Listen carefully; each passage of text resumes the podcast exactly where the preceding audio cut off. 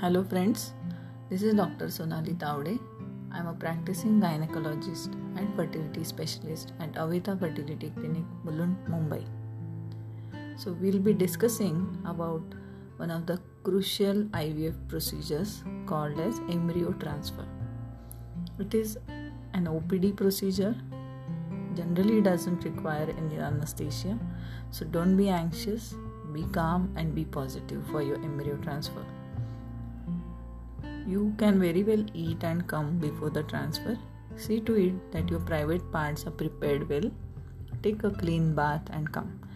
Remember, you should not be using any cosmetics, perfumes, deos, powders, nail paints, or lipsticks, or hair oils which have very strong smell on the day of embryo transfer.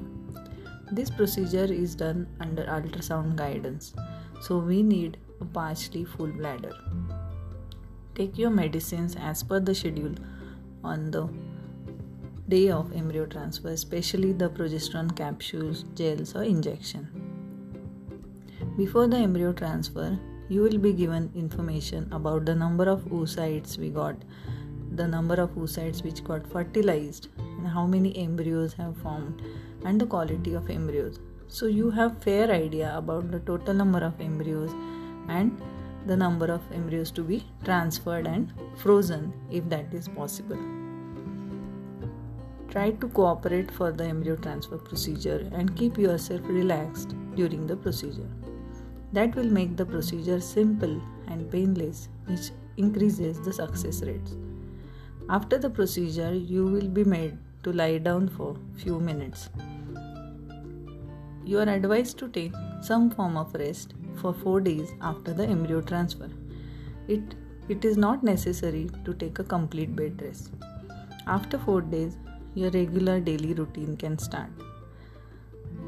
Try to avoid lifting very heavy weights, jerky or sudden movements, or bumpy rides for a week at least.